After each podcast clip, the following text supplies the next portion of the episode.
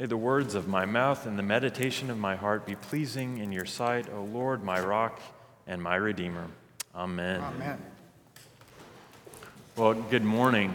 Uh, as always, it's, it's an honor and a privilege to, to preach today. And I hope uh, by now that all of you have had a chance to listen to Father Brian's uh, excellent sermon last Sunday um, for many reasons, but two uh, main reasons.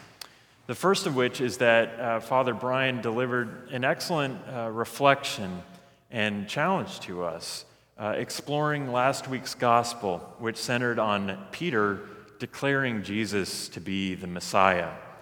And that will be very important for understanding this week's gospel, in which we see just what kind of Messiah that is going to be. So these readings are very much tied together, and I hope you were paying attention to Father Brian last week.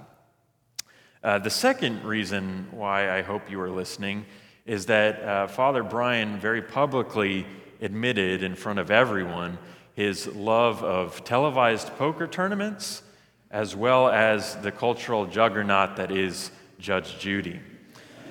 I, I hope everyone enjoyed that as much as I did.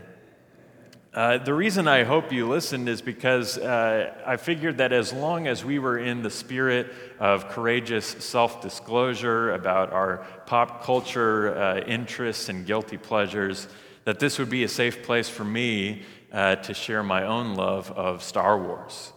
So I love Star Wars. I love uh, everything about it. Of course, as a fan, I've seen all nine of the canonical episodes, as well as several of the spin offs as well. Uh, but with all the Star Wars uh, out there, um, my favorite still remains the original 1977 uh, low budget George Lucas directed classic Star Wars A New Hope. And as I'm sure I probably don't need to tell many of you out there, uh, Star Wars, uh, this film particularly, centers on Luke Skywalker, uh, the protagonist. And he is being mentored really by uh, a Jedi mentor named Obi Wan. And throughout the film, we see Obi Wan uh, take Luke uh, alongside and really begin to, uh, to teach him and to show him the many uh, secrets and ways of the Force, which is this, this energy that pervades everything and that can be used uh, for good um, and can be used to overcome evil. And yet, uh, towards the middle and end of the film, we're thrown a little bit of a curveball because Obi Wan uh, finds himself in a, a lightsaber duel with the main villain, Darth Vader. And um, Obi Wan essentially allows himself to be killed. He stops fighting. And uh, before he is killed, he says to his opponent, If you strike me down, I will only become more powerful than you can possibly imagine. And, and shortly after, he is struck down. And we are all shocked, and we see Luke is even more shocked. He's devastated. He's uh, sad, he's angry. Obi Wan's death was not supposed to happen. That was not part of the plan that Luke foresaw.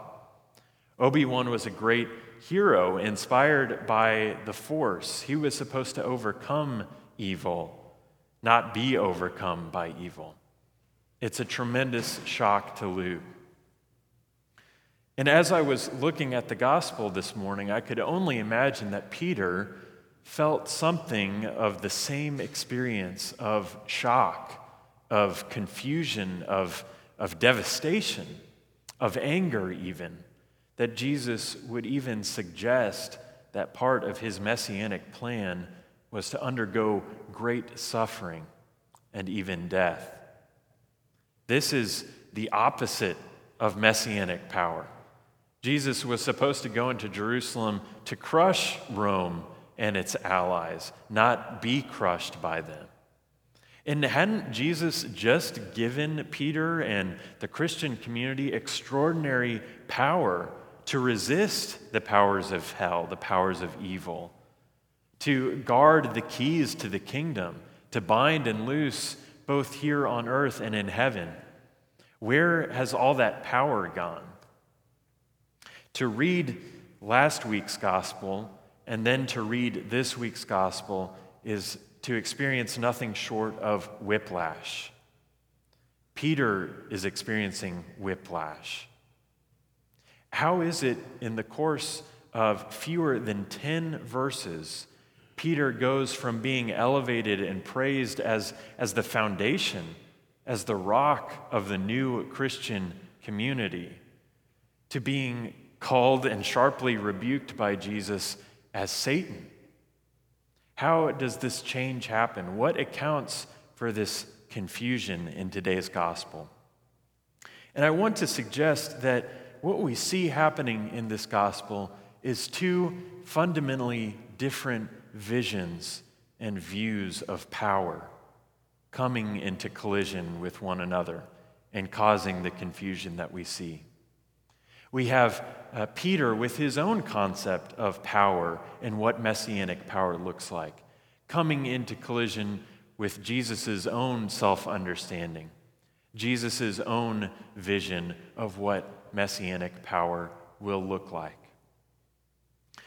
to further uh, explore this notion of, of power, of Peter's vision of power and Jesus' vision of power, we have to reach all the way back to Hebrew scripture, to the Hebrew Bible, which, which Jesus and the disciples would have known as their very own scripture. And when we think about Hebrew scripture uh, and we think of the idea of power, uh, for me, what comes to mind is the people and the nation of Israel. Throughout Hebrew scripture, we see Israel as, as set, uh, set apart, as, as specially called out, as given a privileged and preferred status in the sight of God. In this status, uh, God empowers the nation of Israel to do marvelous things, to wield great power. And we see this perhaps best in the figure of Joshua. Joshua is a very powerful figure. Um, he wields power in such a way to experience tremendous success, military victory, and of course, the conquest of all of the enemies of Israel in the promised land. That is power.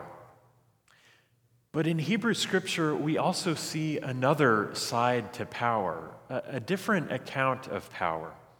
And we see this perhaps best in, in the prophetic tradition in the prophets, and nowhere better than in the prophet Amos. In Amos 3 2, God tells the people of Israel, You alone of all of the families of earth have I known. Therefore, I will punish you for all of your iniquities. Here is another curveball. This may not be what Israel was expecting when they receive power is that this means that they will also be punished. See, ironically, it is precisely because Israel was set aside, because they enjoy a privileged and powerful status, that they have more responsibility, more accountability. They are under more obligation to hate evil, to love good, and to establish justice in the gate. In other words, more power means more responsibility, more commitment to the principles of righteousness and justice. Jesus in the New Testament seems to uh, continue and to follow this prophetic understanding of power. When in the Gospel of Luke, he says, To whom has much has been given, much will be required. And the one to whom much has been entrusted, even more will be demanded. Now, we cannot be 100% sure what Peter had in mind or what he was thinking when he takes Jesus aside and rebukes him uh, for suggesting that suffering would be part of the messianic plan. But I would think that Peter's notion of power is probably a more traditional understanding of power. Uh, power that would mean uh, success, that would mean uh, conquest of, uh, of enemies, would mean um, perhaps even profit that comes with that success. And if indeed this was Peter's vision of power, then we may begin to understand why Jesus reserves such strong uh, language and such strong rebuke for Peter, calling him Satan. Because it was precisely Satan who offered this same kind of power to Jesus at the beginning of the Gospel of Matthew in the temptation that Jesus undergoes in the wilderness. Satan offered a similar vision of power, power that conveniently skipped right over any notion of sacrifice, of suffering, of the commitment that comes with power. It skips over all of that, instead, envisioning a Messiah who has all power, has all kingdoms, has all success, has all triumph and profit without any of the sacrifice. This is what Jesus rejects. Jesus' own vision of power, of the privilege of apprehending the kingdom, means greater responsibility. It means greater accountability. It means greater risk for the kingdom. It means greater sacrificial love. And with this great, greater sacrificial love, that necessarily will lead to greater suffering, greater resistance from the part of the authorities and the rulers. You see, just as Israel was specially called by God and thus had greater responsibility, so also each of us and Peter, as specially called disciples, have a greater responsibility to pursue Jesus' sacrificial way of love. After all, what does all the power and privilege in the world afford us if it serves only to meet our desires for more and for more, but deadens our souls in the process? Jesus instead calls us to deny ourselves, to take up our cross, and to follow Him. Taking up our cross does not mean um, fatalistically resigning to our own, often self imposed personal burdens. It is more about taking Jesus' challenge of practicing a different kind of power, a new kind of power that looks more like liberation than domination, that looks more like giving than constantly acquiring that looks more like sacrificial love than complacent self interest. We, uh, many of us here at Christ Church, and indeed the Episcopal Church as a whole here in the United States, um, I won't speak for all of us, but many of us, including myself, occupy relative positions of power and privilege. And I say that not to foster a, a sense of guilt but rather uh, to call our attention to the fact that we have received much.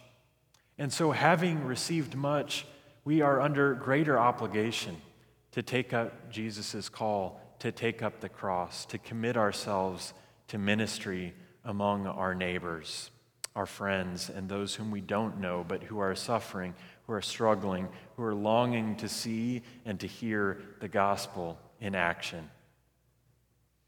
I call us also to reflect on how uh, perhaps at times we have become satanic in trying to domesticate Jesus' call to radical love, to radical sacrifice in the cause of, of justice and of following the love of the Father. This week, I, I challenge you to reflect on what power and privilege you do enjoy, and perhaps also what is your idea of power? What does power look like for you? And how will you use the, the plenty that you have been given in the service of Christ? Uh, I also ask you uh, to reflect on how the Spirit also gives us a new kind of power and empowers us to further the kingdom, to do the work of ministry. And as I close, I'd, I'd like to end on, on a more personal note. Um, I was expecting a, a, send off in, the, in a loving fashion, as Christ Church uh, knows how to do very well, but I was not expecting such a, uh, a wonderful outpouring of generosity and love towards myself and, and towards Erica. So, um, thank you, Patrick. Thank you, Justin. Thank you, Scott. Thank you, Brian, uh, for how each of you has contributed to my formation. And thanks uh, to you uh, each member of Christ Church who I have had the privilege to work with and alongside. It is from you that I have seen, not just theoretically, but practically, what it looks like to take up your cross um, and, and to serve, and to serve as I've seen on Saturday mornings and in uh, the sacred pastoral care that you all offer one another. And so it is with that that you go uh, with my prayers. I pray for Christ Church, and I know in my heart that Christ Church will live up to its high calling, its high status as a specially called community of our Lord Jesus Christ. Amen.